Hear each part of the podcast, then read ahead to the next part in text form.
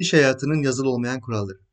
Albert Einstein'ın bir sözü vardır. Önce oyunun kurallarını öğrenmelisiniz, sonra da herkesten iyi oynamayı. Bazen bilgi birikiminiz, donanımınız, tecrübeniz ve iş kalitenizin yarısına bile sahip olmayan insanların sizden çok daha iyi konumlara geldiğini görür ve iş hayatının adaletsizliklerle dolu olduğunu düşünürsünüz. Belki şu an bile böyle bir hisse kapıldığınız oluyor. İşte öyle günlerde bu anlatacaklarımı hatırlamanızı isterim. Peki ya gerçekten öyle mi? Ya biri çıkıp sizin bu düşüncenizi meydan okusa ve iş hayatının aslında insanlara olabildiğince adil davrandığını söyleseydi ne düşünürdünüz? Nasıl mı? Şimdi zamanı geri sarıp az önceki örneğimize geri dönelim. Siz kendinizi daha üst noktalarda konumlandırmak için almanız gereken eğitimler, sertifikalar, okumanız gereken kitaplar, yaşamanız gereken tecrübeler olduğunu düşünürsünüz. Oysa da biri çıkar, sizden çok farklı düşünceler içinde olan biri. O pozisyonun kendisinin doğal hakkı olduğundan da gayet emin biri. Ve sizin hayalini kurduğunuz o pozisyona talip olur. Ve onu alır. Bu da size şaka gibi gelir. Hayır hayır şaka değil. Hayat denilen oyunun kuralları böyle. Shakespeare'in dediği gibi hayat bir oyunsa. Einstein'ın da önce bu oyunun kurallarını öğrenmekten sonra da herkesten iyi oynamaktan söz ettiğini düşünürsek. Öyleyse nedir bu kurallar? Haydi gelin birlikte oyunun kurallarını gözden geçirelim. Beş kuralı, bil, kuralı bilmeniz ve beşinde de ustalaşmanız yeterli. Kural 1. Oyun kendinizi haritada konumlandırdığınız yerde başlar. Az önceki örneğimizden hareket edersek o kişi kendini orada konumlandırıyor ve buna da inanıyor. Bir başkasıyla bu konuda konuşurken de size kıyasla çok daha ikna edici ve inandırıcı. Çünkü bir şeye tutkuyla inanan bir insan başkalarını da buna kolaylıkla inandırabiliyor. Ne de olsa o meşhur sözde olduğu gibi bilinen en güçlü silah ateşlenmiş insan ruhudur. Siz ise kendinizi daha farklı bir noktada konumlandırıyorsunuz. Sonuçta herkes kendini konumlandırdığı noktadaki yerini alıyor. Kural 2. Harekete geçen oyunu kazanır. Diğer kişi sizden farklı bir şey yaptı. O pozisyonu almak için harekete geçip elinden geleni yaptı. Doğa harekete geçeni sever. Harekete geçmek birçok doğa kanununun çalışmasına sebep olur. Etki tepki, denge, esneklik ve çekim kanunu, alma verme yasaları gibi. Türklerin tarih sahnesinde en çok devlet kuran millet olmasının sebeplerinden birisinde ben bu olduğunu düşünüyorum. Çünkü geleneksel Türk yönetim sisteminde bugün bile geçerliliğini koruyan bir anlayış vardır.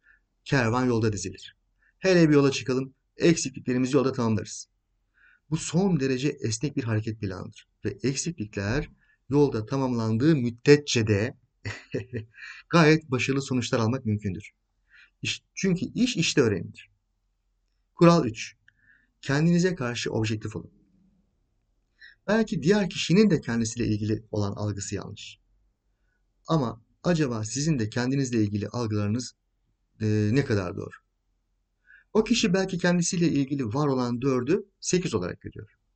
Acaba siz de kendinizle ilgili var olan yediyi beş olarak algılıyor olabilir misiniz? Şu durumda her ikiniz de kendinizi yanlış algılıyorsanız hanginiz daha mutlu? Sahip olduğunuz donanımı, bilgi birikimini ne kadar takdir ediyorsunuz? Kural 4. Başkalarının haritasındaki yeriniz size bağlıdır. Şimdi şöyle dediğinizi duyar gibi oldum. Peki ama insanların beni konumlandırdığı, konumlandırdığı yeri değiştiremem ki. Benim kendimi nasıl gördüğüm önemli ama insanların da beni nasıl ve nerede gördüğü daha önemli değil mi? Arkadaşlar güzel soru. Daha önce hiç bilmediğiniz bir yerde yol sormak için bir bakkala girdiğiniz oldu mu? Şimdi bir anlığına gözünüzde canlandırın. Birbirini hiç tanımayan iki insan yani siz ve bakkal birbirinize bakıyorsunuz. Bir saniyeliğine. Adam sizi dükkanında ilk defa görüyor. İlk birkaç saniyede sizin dost mu, düşman mı, müşteri mi, uzak bir akraba mı yoksa yolunu kaybeden biri mi olduğunuzu anlamaya çalışıyor. Ve şöyle düşünüyor. 10 saniye zaman ayırmam gereken birime, uzun süreli dostluk kurabileceğim biri mi veya karlı bir müşteri, olabilir mi acaba? Hatta size siz şeklinde mi hitap edecek, saygı mı duyacak, kaba bir söylem içine mi girmeli, değil mi? Ve o büyülü soruyu soruyor bunu anlamak için, tüm bunları anlamak için. Buyurun, ne istemiştiniz? Kendinizi onun gözünde konumlandırmak artık tamamen sizin elinizde. Sizden gelecek cevaba göre de sizi kendi hayatında bir yerlere koyacak. Yani size olan davranışını siz şekillendireceksiniz. Ne harika soru değil mi? Buyurun, ne istemiştiniz? Hiç duymasanız da beden dilinizle, sözlerinizle, insanlara ve olaylara yaklaşımınızla bu büyülü soruya her gün yüzlerce defa cevap verdiğinizi hiç fark etmiş miydiniz? İnsanların size nasıl davranacağına, sizi kendi hayatlarında nereye koyacağına kendi ellerinizle siz kendiniz karar veriyorsunuz. Kendinizi onların gözünde konumlandırıyorsunuz. Bunu patronunuza sunum yaparken anlattıklarınız anlatmadıklarınızla yapıyorsunuz. Arkadaşlarınızla okey oynarken, nişanlınızla sohbet ederken. Evet, tek yaptığınız şey kendinizi onların gözünde bir yerlere konumlandırmak. İlginç bir örnek vereyim size. Mesleğin ilk yıllarında iki günlük iz, yıllık izin kullanmak için müdürümden izin almakta çok zorluk çekerdim ve alamazdım. Girerdim odasına ve bana izin vermezdi. Üstelik bana uzun uzun neden izne çıkamayacağımı anlatırdı. Benden sonra odasına giren kişi ise izin alıp çıkardı. Bu durum defalarca yaşandı.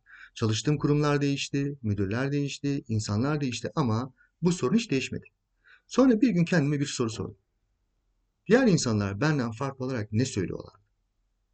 Sonra şunu fark ettim ki beden dilimde, ses tonumda gerçekten bir şeyler eksik. Ne onlar? Kararlılık, tutarlılık, özgüven, sakinlik. Mesela çalışma ekibimden bu şekilde benden izin istendiğinde benim de onlara izin vermediğimi fark ettim. Bu farkındalık da tam bir aydınlanmayla sonuçlandı. İstediğim izne ben bile tam olarak inanmıyordum. Sözlerim izne ihtiyaç olduğumu söylüyordu. Ama beden dilim, ses tonum durumu yansıtmıyordu. İnsanları suçlamak yerine sorunun benden kaynaklandığını artık biliyordum. Ve biliyor musunuz kendinizle ilgili yalnız kal kendinizle yalnız kaldığınızda da kendinizi kendi gözünüzde bir yerlere konumlandırıyorsunuz. İşte bu nedenle kural 4 çok önemli. Başkalarının haritasındaki yeriniz size bağlı.